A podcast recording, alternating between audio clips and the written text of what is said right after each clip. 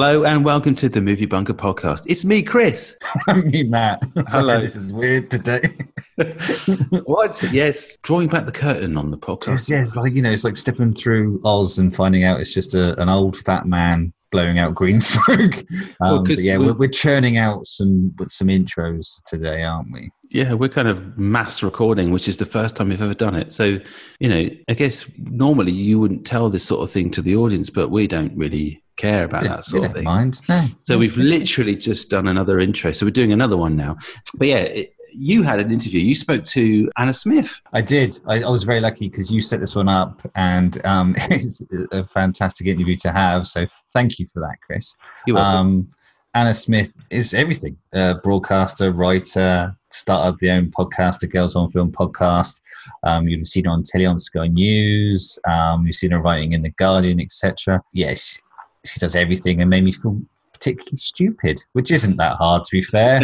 um, but there you go. Yeah, so we had a, a good chat about the, the kind of underrated, kind of strange little film, The Spy Who Dumped Me. Oh, yes. Never seen it, but it looks good. I've seen it twice now for various reasons, and um, yeah, it's I, I can recommend it. It is it's it's kind of underrated, I think.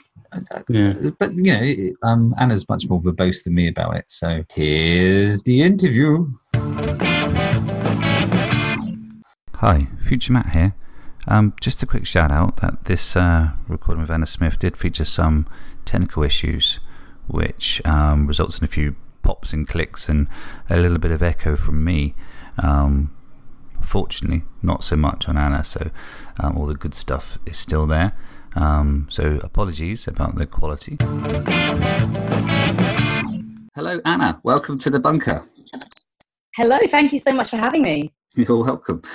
To our listeners out here, I'm sat here with, um, well, not sat, but virtually sat here with um, Anna Smith, curator and uh, creator of the uh, Girls on Film podcast, um, film reviewer, writer. I was starting to write down all the sort of bits and pieces, um, the publications you've been on, programs you've been on, podcasts you've been on, and the, list was just massive. So I think just uh, if someone could take a, a look at your bio, it's huge. Um, so we're very, It has been quite a while. 20 years I've been working on building it up. So, yeah. it's a big one. So uh, could you tell us a little bit about yourself? Anna? So, yeah, so um, I used to work in dance music magazines, um, but then, and women's magazines as well. But then I started writing the film reviews and decided that's what I wanted to do. So I went freelance in 2000. Since then, I have not looked back. I've been building up a sort of portfolio with places like Time Out, Sight and Sound, um, Empire Magazine, and then I started doing more broadcasting in recent years. So I've been doing Sky News. I've been on the Sky Oscars um, ceremony. You know, sitting on the sofa, a nice nine-hour all-night stretch. And um, uh, recently began doing the Girls on Film podcast, which is all female voices talking about cinema, whether it's female film critics like Helen O'Hara or Larushka Ivan-Zadeh, or people like Brie Larson and Carey Mulligan come on to talk about their work. So it's a feminine perspective on film. Brilliant. Yeah, it's very good. You say you originally began in the dance um, magazines. Uh, what made you switch to film? Well, it's actually, I think I was when I was a deputy editor of Ministry magazine, and, and I suddenly, to be honest, be- before then, I hadn't really contemplated that being a film critic was something you could do for a living, um, perhaps, perhaps particularly a woman. And um, I'd sort of fallen into dan- dance music after my journalism um, postgraduate because it was just it was something I was into, and there was an opportunity um, to work at a magazine. So that that was all well and good. But when I actually started reading film reviews by our film critic at Ministry, I was just going, oh my gosh, this seems like a lot more fun and a lot more my kind of writing. I think it's a very different kind of criticism and different kind of writing. And I wasn't cut out for, for music writing at all. But film encompasses so many things about the human condition, and you can analyze so much about humanity in personalities, which interests me a lot more than talking about sonic cathedrals of sound. Okay, so before that, before you sort of um, sort of the and decided to pitch across, did you have like like any sort of i history of sort of film reviews or anything like that, or was it just literally the style of writing that really piqued your interest? Well, I, I think when I actually started writing for the student newspaper, Leeds Student, my first review was of Basic Instinct. So I think that the, thought was there that that was what I wanted to write about. And then when I started working for Minx magazine, it was um, an ill-fated but, but quite feisty women's magazine in the 90s. I was assistant editor there, and I started doing film reviews there partly because be- believe it or not, no one else seemed to want to do them. And I was like, okay, this is a free movie. I can take my friend. They give you a glass of wine. You can write about it afterwards. What is not to like? And so I just started bagging all those tickets and started becoming the film reviewer in addition to my other job. So it meant sort of working longer hours. But I'm extremely glad I did it. So then I had all the cuttings when I went freelance to obviously go to Empire and go to Time Out and gradually persuade them that I should be on their roster, which, you know, took time, but it happened. So something we always ask um, our, our, guests is um, about their sort of because the purpose of our podcast is to, is to review badly reviewed films, and um, our very first intention was that we would find huge gaping holes in what viewers have done before, and that these films that are badly reviewed would actually be brilliant. Um, what we've subsequently found since is that reviewers tend to know what they're talking about, and uh, um, if a film is poorly reviewed, it is normally quite bad. Um, so what we like to find out is whether or not there was a film in the last year that you were sort of really looking forward to that disappointed you.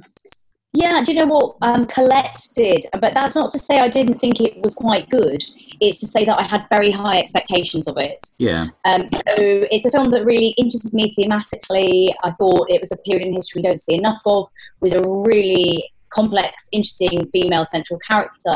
Um, and I thought Keira Knightley was probably at her best in this film and it had aspects I really liked, but I felt that it actually spent too long focusing on her relationship with her husband, and Dominic West took a little bit too much limelight away from her. And I also found it a little bit conventional in the telling for such an unconventional woman. So that would be my example for you, Colette.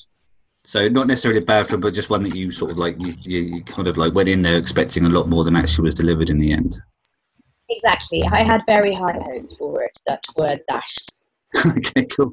Um, and the inverse of that, which film did you sort of like make it, oh, no, this is going to be terrible, and ended up surprisingly enjoying? I don't know about terrible because I, you know, I have to say as a film critic, I do try to go in with an open mind and not think, even if the trailer's bad, not think, oh god, this is going to be shit. Because let's give everything a fair hearing, you know. And I'm chair of the critics up I do need to sort of be impartial. However, um, with horror movies, I do often slightly dread them.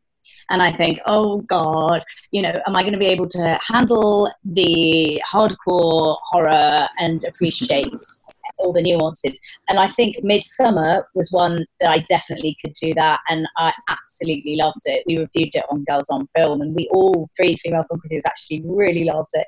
I thought it had so much to say. In addition to that dread and the, the, the more visual sides of the horror. I think it was very psychological, so it was much more my kind of horror than I might have been expecting. Cool. Yeah, it's not one I've actually managed to, to watch yet. I spend infinitely too much time watching rubbish films these days. Well, it's kind of your job now, isn't it? it is kind of my job now. Um, you say I'm, I'm, I'm actually very similar. When we because we tend to try and cycle the genres. Um, when it comes down to horror, I'm not, I'm never particularly looking forward to it. Yeah, I think that's it. Because I mean, by its very nature, you know that you're going to probably find it quite traumatic and it's not something that I tend to seek out. But as a critic, I'm actually really glad that I've um, sort of bit the bullet and seen quite a lot of the horrors I have because I've ended up really loving them. Yeah, unfortunately, my way not so much. Yeah, the nun oh. was the last one, and it was just it was everything you'd expect it to be. Uh, moving on from good films, um, we uh, had uh, we used to call them guilty pleasures, but we found that no one's particularly guilty these days. So um, we've sort of relabeled them as the unpopular opinion film. And um, um I believe you chose, and I, watched this afternoon, um, The Spy Who Dumped Me. Correct, I did. I did. Susanna Fogel's film uh, with Mila Kunis and Kate McKinnon a, a spy comedy. It wasn't, as I say, it wasn't like horribly badly received by the, uh, reviewers, but it, it, was kind of one of those ones that sort of fair to middling. So, um, can you tell me why you picked this film out? Well, I partially chose it because in Girls on Film, what we like to do is provide a female perspective where it may be wanting. And I felt that in the case of the reviews for The Spy Who Dumped Me, we really needed more women reviewing this film. If you look on the aggregator sites and you look on the YouTube videos and you look at the mainstream newspaper reviews, very, very few women got to review this film. I reviewed it for Metro, I gave it four out of five, albeit a low four with a kind of condition in the review. But um, I feel that this is an interesting example of a film where inherently I do think it is more of a women's film.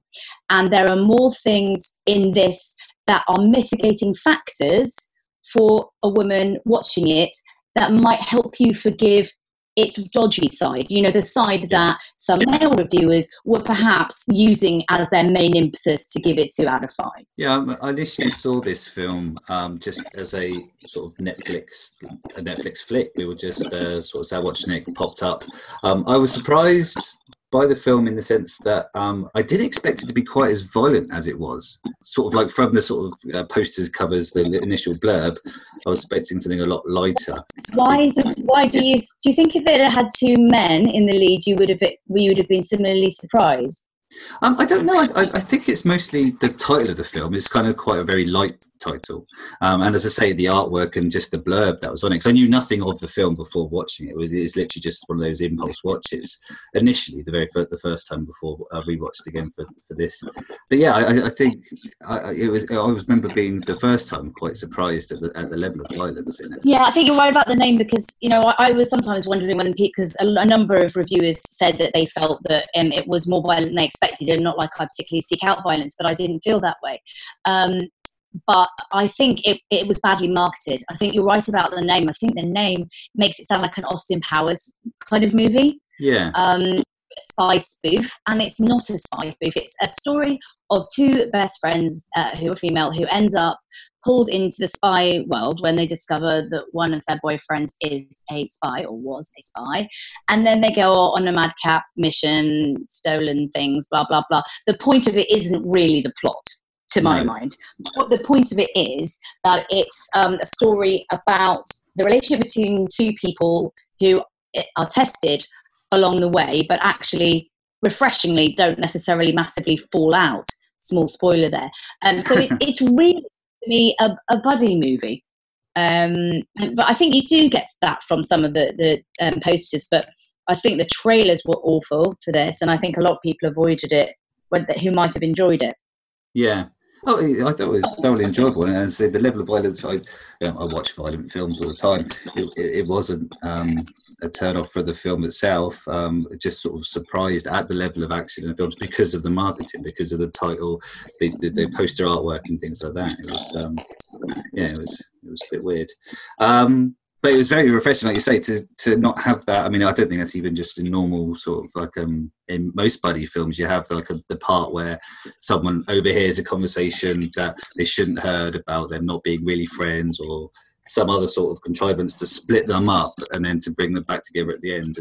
It was nice not to have that in this particular film. Definitely, I think that was refreshing and it was exciting and it was fun to see the two women kind of take it on. And also, I mean, we've seen a few films do this, but it very much looks at I'm not saying it's deeply realistic, but how things might actually play out if you were asked to find a you know hard drive and then you know hide it and somewhere and then run you know try to steal a disguise from somebody and, and, and it actually looks at the collateral damage involved quite seriously at points and and also how women might react or just human beings yeah. Uh, in, in a clumsy way, but in, and also in an ingenious way. So I felt like you were going on a bit of a fun journey with them, even though it had a really, really standard, you know, kind of spy plot. I thought the detail in the way that they approached it together was was quite engaging. And I also think, you know, I mean, everyone's picked out Kate McKinnon. Yeah. Um, as the wonderfully named Morgan Freeman. Um, but I thought also Mila Kunis was really good in this as, as Audrey. She's the, she's a kind of straight woman, but she also does have some really really funny lines. I mean, this is like Susanna Susanna Fogel, who um, directed and co-wrote wrote this. She also co-wrote Booksmart, which I, th- I think did a much better job in the final edit and the final script. But I think it's still got that kind of fresh humour in parts, and also the level of detail in the humor. Do you remember the scene? Well, you do because you've just watched it. But the scene where they're they're both being tortured, and in order to prove somehow there's a contrivance, they have to prove they know each other really well. And there's this yeah. fast fire story about you know um, Audrey can't come because she's on antidepressants, and you know just these weirdly specific stuff that is is kind of illuminating for the characters, slightly disturbing, but also really quite funny. And I thought I thought that all was really interesting. I know that it's not packaged that well, but I was consistently intrigued by that. I also liked um, the fact that with a lot of these sort of um, comedy romps where there is sort of action elements, is that in the third act they tend to um, lazily just eschew the comedy in favour of like moving the plot forward and um, staging some more action pieces. But as you point out, during that sort of torture scene, there's still funny moments. Uh, there is no point in this film where there isn't some comedy. That's so true. I think, you know, I think they, they do work hard to try and get as many gags into every scene as possible. You know, not all of them work, but I think, um, and then they really mix the kinds of humour as well. I mean, you've obviously got a lot of physical comedy, you've got some, some quite crude comedy, but you've also got observational comedy. And, um, and I think they even managed to mix sort of high and low brow comedy in one sentence like that. the question that Roger asks, are you into Balzac? Yeah. sort of goes, less and less with every encounter, and it's just it's just quite funny. There's a surprise inclusion of Edward Snowden in there as well, which is uh, was kind of like a, a payoff to a long running joke, I suppose, or a long running setup from the beginning of the film, which um, I wasn't yeah, expecting. Wasn't, it wasn't my favourite moment that because that felt, you know, when they try to bring real people into it, but I'm never quite sure, you know, when you've got someone pretending to so yeah, I, I, I, mean that's probably an example for me a bit that didn't work. Yeah. But that didn't particularly matter to me. I didn't find it painful. I still kind of, I still was with the girls, and I'm not going to deny that it is partly because it's so rare that we see two women together on screen. This kind of thing. I mean, obviously you had Melissa McCarthy in Spy, and you had Sandra Bullock and Melissa McCarthy in Heat, which I loved. Um, and, and arguably those films did it better. But I just felt this film didn't get the kind of credit that it deserves for trying to do something a bit different within that genre. It was quite a low key launch, I'm assuming, for it. I, mean, I believe it was out the sort of same sort of time as Mission Impossible, which would have been, I guess, uh, maybe maybe it's the reason for the marketing, maybe the reason for the sort of poster and stuff is to try and capture something that's not capture an audience that isn't going to be going to see Mission Impossible at the same time. Yeah, so the alternate program thing, isn't it? Yeah, try and get get the girls in, sort of thing. But I think they sort of they market it at a bit too lowbrow actually. Um, but yeah, I, I, think I remember we reviewed it in I think in the first episode of Girls on Film, and and actually, I mean, I, I picked it as my Bechdel test passer because you know we we pick things that pass or fail the Bechdel test, yeah. and and my my other film critics um, guests had said they hadn't bothered to see it because the trailer looked so bad, and these are women film critics, so the fact that it hadn't reached them I felt was was a bit of a shame. It kind of missed its market, really. There is a surprising cameo, uh, Lolly Adefope. Is she the one that's kind of um, just really mean? Yeah, passive aggressive, mean.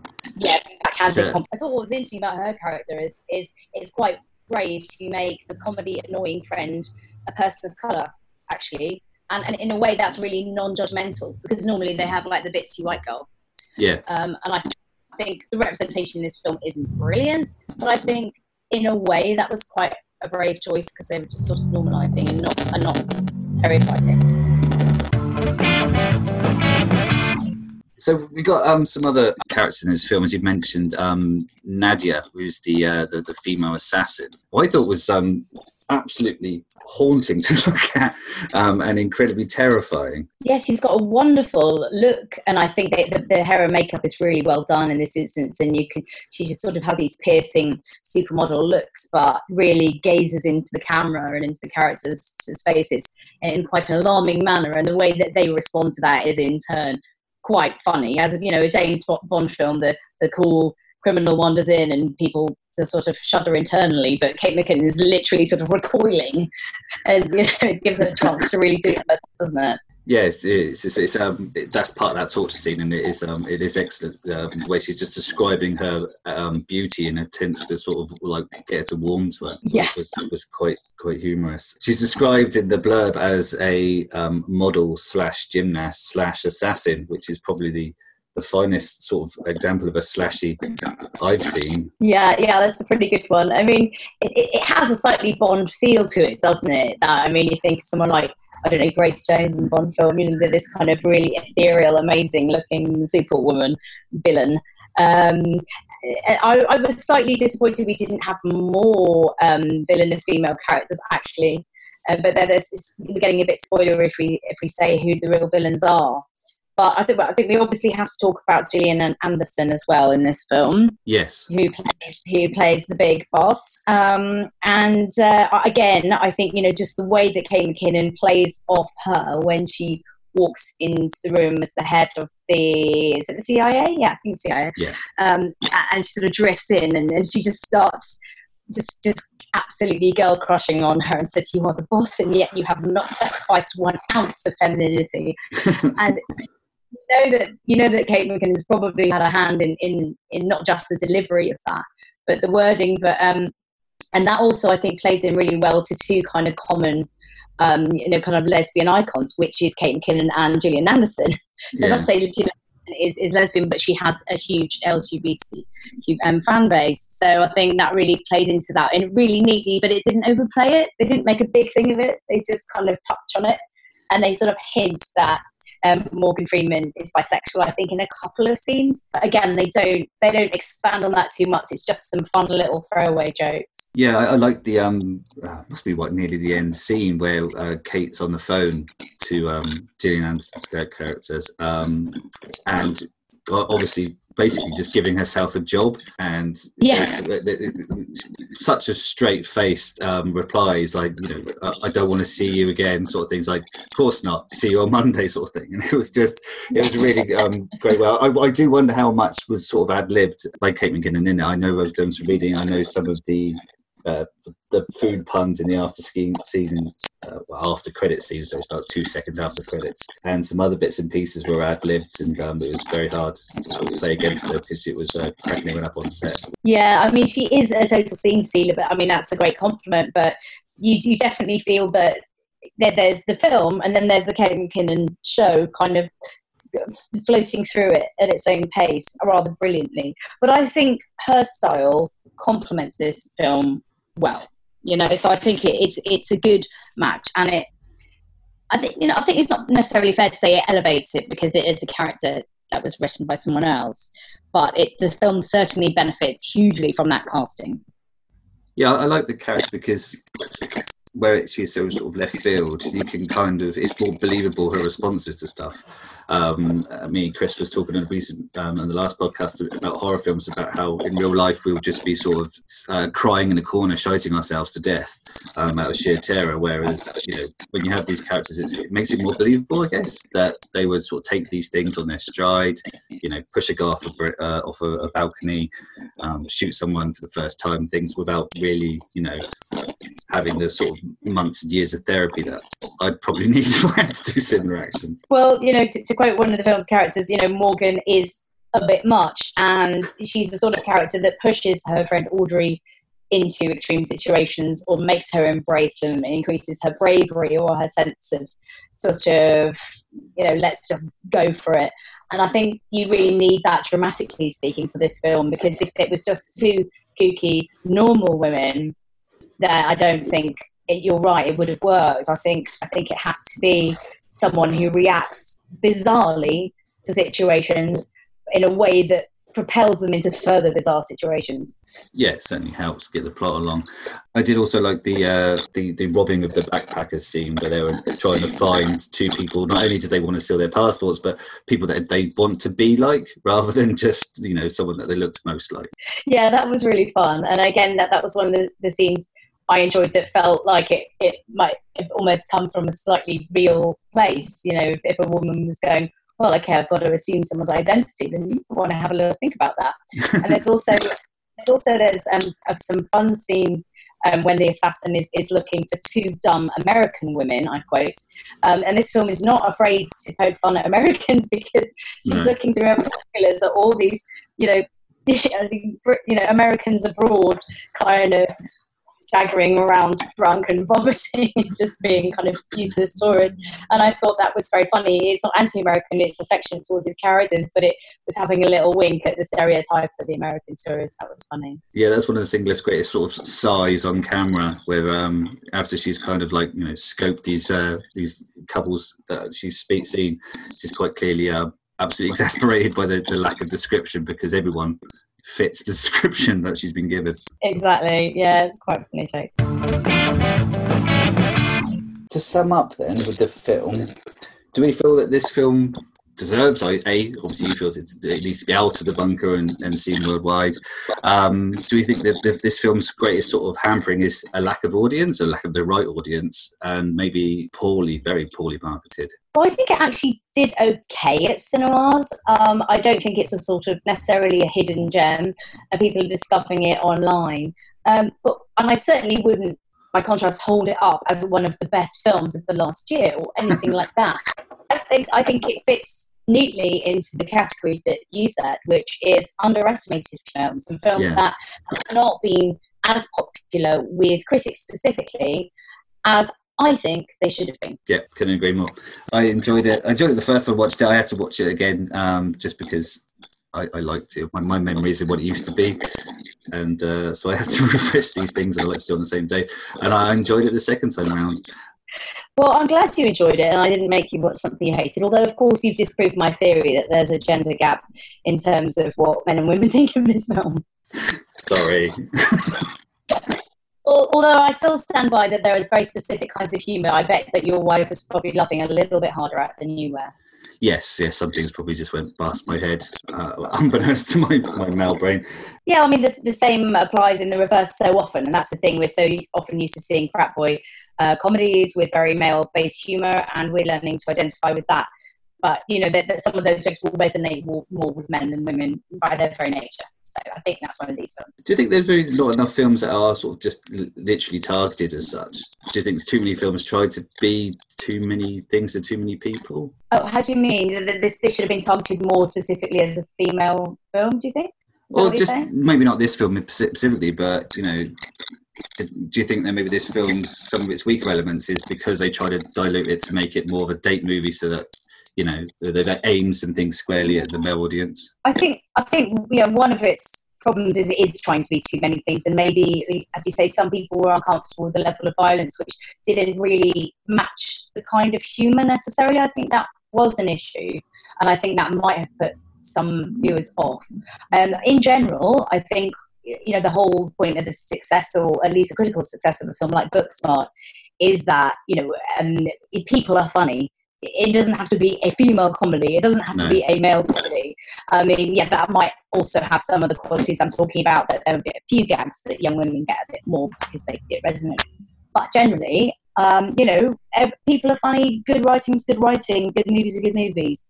And whether it's directed or written by or starring man or a woman, um, audiences should all have an equal chance of seeing it, and they should be marketed equally. Because I do feel that there not enough money is often put into female-directed films like this one. No, no.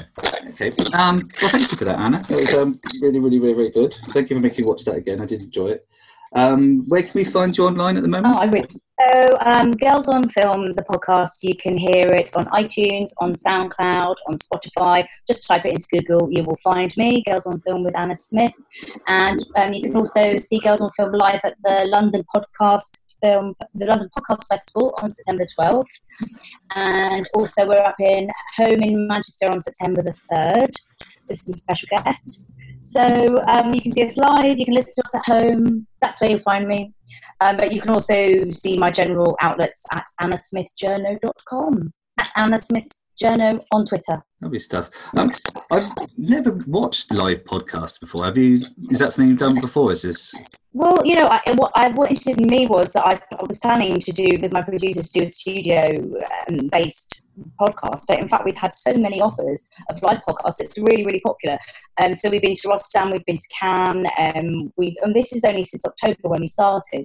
Right. um, and we've done several Manchester shows. We've done Edinburgh. We've done Glasgow. People really, really enjoy it, and it's, it's a lovely chance for us to get to know the audience, and for women and men in the audience to put their hands up at the end and have a debate about about is this film feminist? Should we care if it's a male director?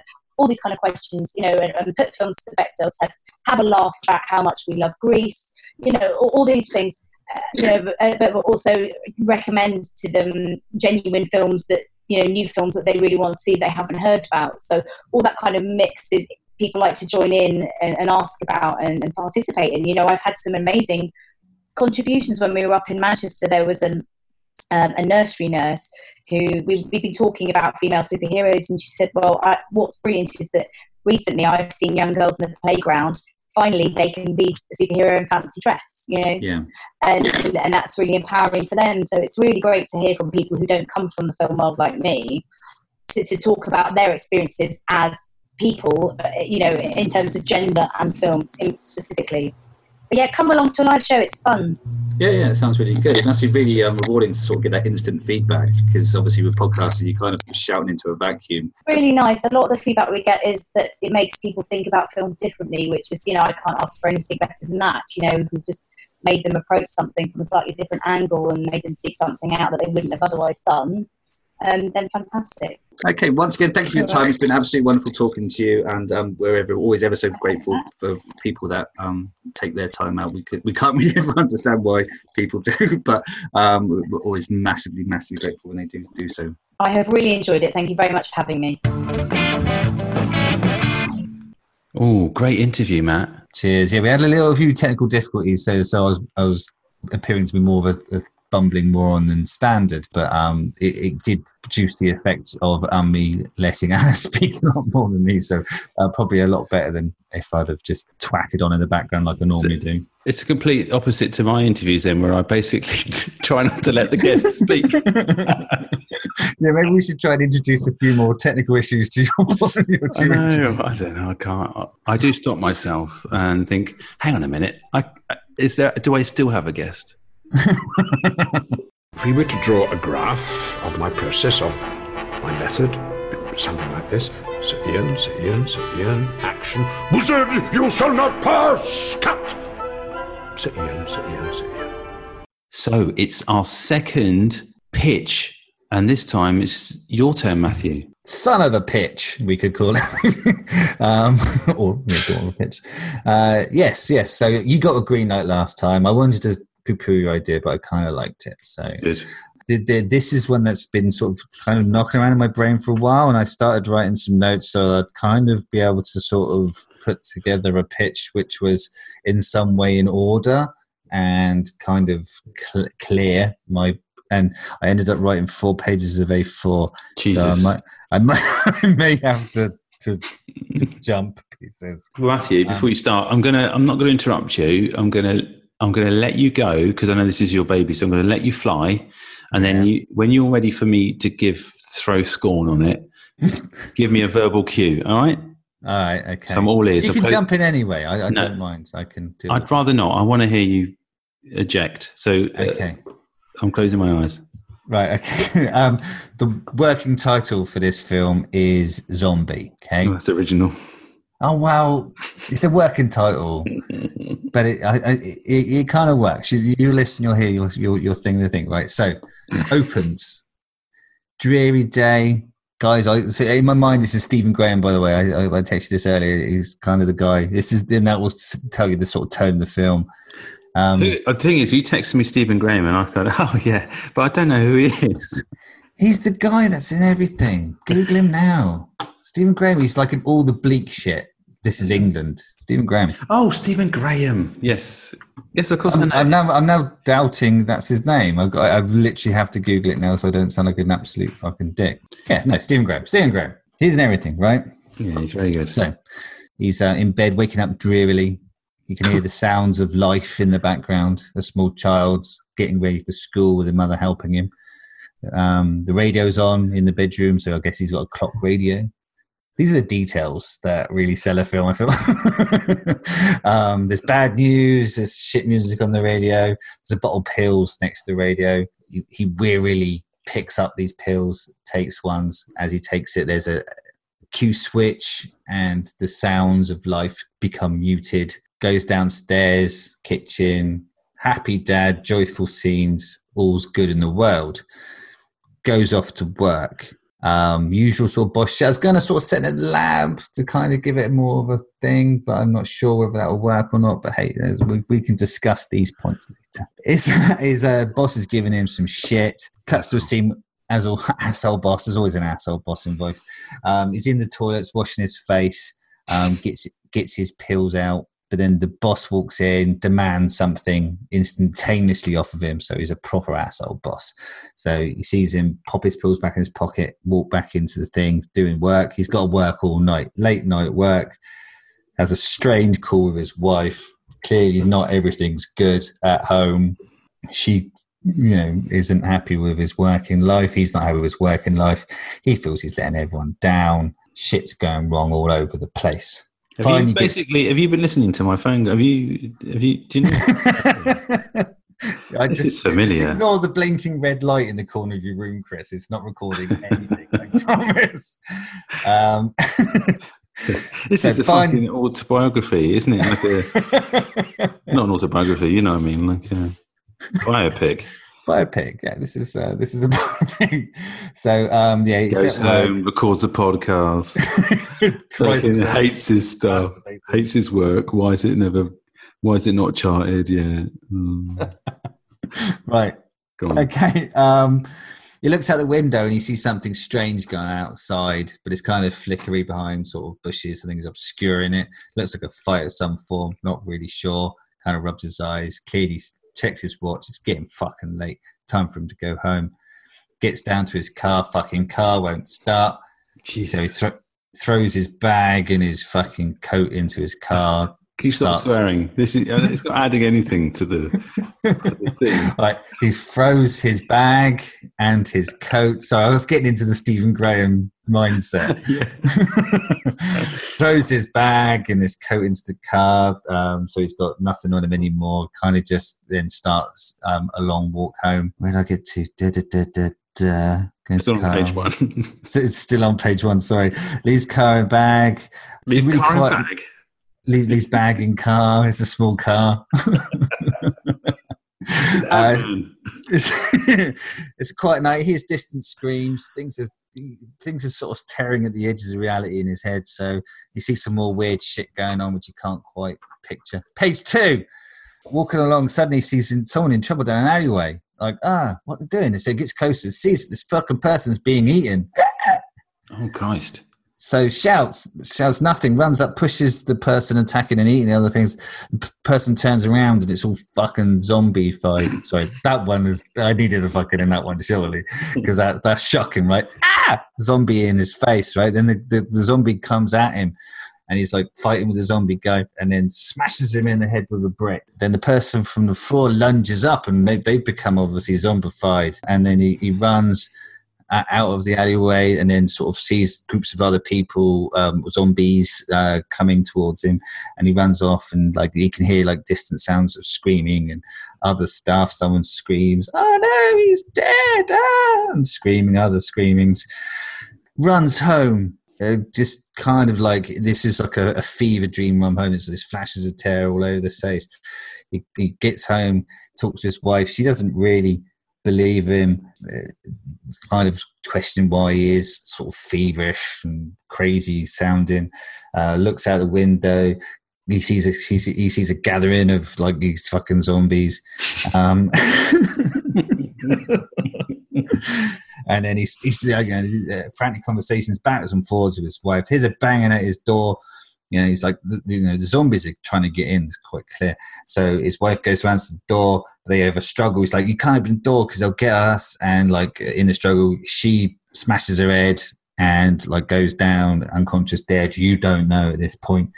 So the door starts to give way at this, and his kid's screaming. He grabs a, a knife from the kitchen, opens the door, stabs the first zombie. I was going to swear again. Stabs the first zombie in the, the head, kicks him away, secures the door, and takes his uh, prone wife upstairs and his child upstairs. It's kind of just like a sort of siege, borders up the doors and stuff. His wife comes too, but is too weak to really do anything she's not really well. She wants to leave, call, do something, but he's getting more frantic. And then he starts having flashbacks of the instance he's seen. And inside these flashbacks are micro flashes of different things than actually what happened. So instead of like uh, the people in the alleyway being uh, someone being eaten by a zombie, and that it's just like a, a couple having a, either a small tussle or just actually, you know, just getting on in an alleyway sort of thing. Um, he starts to become not sure anymore of himself. Um, then there's a huge crash. The front door goes in. Ah, Jesus! So he doesn't have time to think anymore. Goes downstairs, sees zombies pouring into his house. He knows he's doomed. Um, and but he won't let them take him or his family. Runs upstairs. Wife and child are crying, carrying a corner. Wife can see that he's absolutely gone. Sort of goes, runs at him, accidentally stabs herself. she she dies. um, he can hear the, the furor of the zombies coming up the stairs. So he grabs hold of his child. She's crying. He's holding her tight, too tight, maybe, because she's starting to go still and silent. The door crashes open. The first zombie is like a police zombie, but then the, the he starts to tear, and he sees like normal, actual policemen stood there coming at him, and he's like just screaming and screaming, and the film ends. So, yeah, we, well, um, let me unpick this because clearly there's something going on with you because this is this is dark, isn't it? I mean, if yeah, no, it's, it's, a dark film. There is no joy in this at all. The thing is, it's a high. It's a it's a nice concept because obviously he's he's obviously having a, a mental breakdown, and and we, but we don't know. And I think if you're going to te- if you're going to tease the zombie element to it, we're going to have to have it teased potentially a lot more set, set pieces with the zombies in it. So yeah, I mean, we, obviously, I, I, breezed over. I mean, over. nothing like saying kids fight aliens in a computer game. I mean, I you know, I think I gave it more detail than that. you did, you did. I like it. I just, I think it's, I think you might have to give. I don't know. Can you give people a, something a bit more? This isn't going to make a billion pounds. Like yours would probably make a billion quid. Yeah. This this is going to make a few people watch it and go, I quite like that film, but it was fucking bleak. Yeah. Would you be then like thinking about, I guess, the, tying it to something like why he? Do we ever find out why he's having these these um, these versions of reality to what so it depends on which way you want to weight the film. So if you want to weight it towards sort of like the siege tension part of the film where you know because you can really stretch that bit out because um, and whether or not you want to make it really really obvious that he's actually the one having a mental breakdown and he's not seeing. So i kind of like leaving the ambiguity there of like people at the end going like uh, inception with the spinning thing. Like, yeah i like the idea. You could basically saying like you know telling his wife and his kids everything's okay and we've got to stay here and don't you know the, the, the phones aren't working because he's maybe he's pulled them out the wall but we don't know that uh, yeah. you know the, the, the, problem is i guess with this kind of movie idea is the fact that it, anyone can get online and see what's going on or turn the telly on and see what's going on yeah so this is the thing is is why the, the wife has to become incapacitated at a yes, reasonably early yes, point. yes, because obviously then it's just him his reality and a small child who you know doesn't know one way or the other. So we'd have to set child sort of like because five, he could he could old. yeah yeah because if the kids are young he could be saying they could be watching the tv and the news and there could be a riot going on somewhere and that that footage of that riot you know he should be saying look see look it's it's bad out there, kids. Can't go out there. You know, they're gonna get eaten up by some some fucking. Get know, away from the window. Don't touch it. Don't turn the light on. They you fucking. They hear us. They hear us. Hey, don't stay quiet. They fucking hear us. But Dada, Dada, when's mommy gonna wake up? call the doctor. What about Auntie Jean? Can we call Auntie Jean? Auntie Jean is gone, love. Auntie Jean can't come round right now. No, she's busy, love. She's busy. She's too busy to come round today, love. She's yeah. Fat, she's probably fighting off her own fucking zombies. so yeah, so I mean, that that is something I thought of in terms of like you know in this day and age, it'd be something reasonably simple to clarify if whether or not there was a zombie apocalypse happening or not, mm. um, unless it was something that's incredibly local and recent and maybe not on the news yet. So you could kind of argue that. Um, you could uh, move the zombie thing into being some like individual uh, terror, you know, like a, a, werewolf psycho kind of Friday the 13th kind of actor against mm. it. But I, I kind of like sort of like the idea of uh, him killing people that he believed to be zombified, but turns out were just sort of like a couple of uh, teenagers necking in an alleyway kind of thing. And my, my, I, I love the idea and I love the premise. The only th- thing I would recommend is instead of it being a movie, this is a Black Mirror episode. Yes. I mean, it works. It works as a short because it's it's its pacing is. is yeah, you can important. play it a lot. You can play it uh, to a sixty-minute uh, Black Mirror episode because they do. They've done. They've got similar things, and obviously, then you're looking at it's a it's a metaphor for you know capitalism and, and life, and he's being worked to to serve, uh, you know, and all this, that, and the other, and you know, you tie in a few kind of political threads. drug Wow. drug dependency, prescription nation. People not really reaching out for help, not getting actual help, just getting Yeah, yeah, know, yeah. just getting muted. I think a lot of it's gonna. I'm actually talking like it's being made, but a lot of the the, the nuance of the film would be in the sound and you know the where you can cue things off with sound. Have you seen in horror films? Like I say, the important like you know takes his pills, and as soon as he kind of takes the pills, life starts to mute. You know, like actually that sort of muting of the radio, his family, the you know, indicating that kind of prescription kind of drug fogue. I think it's a great idea, and it definitely got legs. You should write a bit more, flesh it out a bit more, and, and send it over to Charlie Brooker. Get over to Charlie. You know, so he'll do it. But yeah, great one. I really like it, and I, I'm, you know, I want to pour scorn on it because nothing gives me greater pleasure than just shooting you out of the sky with my massive gun. Um, but Oh, it's yeah, no, now, is it? it's massive. Yeah, it's huge pistol. But no, I don't think I can. I think it's it's dark. Maybe the ending could be that the boy is or the or the child is ultimately released, and he looks down and goes, "What the fuck?" And he and the kid looks like, "Daddy, what's wrong?" And as the police sort of take him away, maybe the ending could be that the, the child survives as opposed to you know gets getting murderized.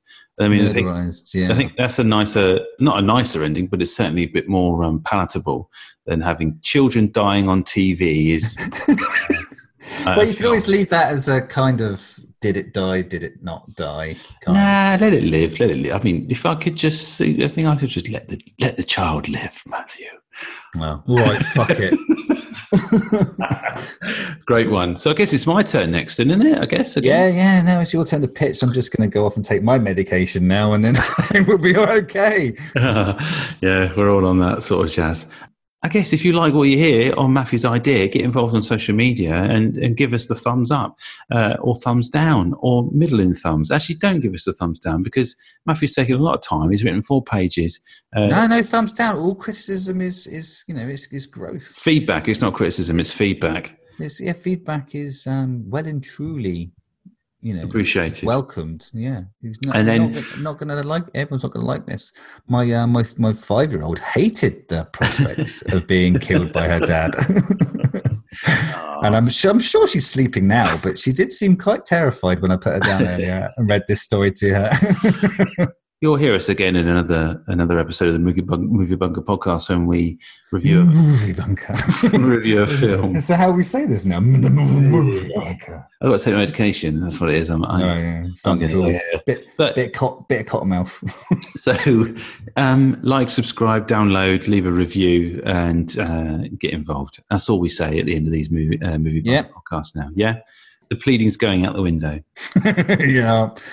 Cheerio. What's that sound? What's at the door? Ah! ah, ah, ah.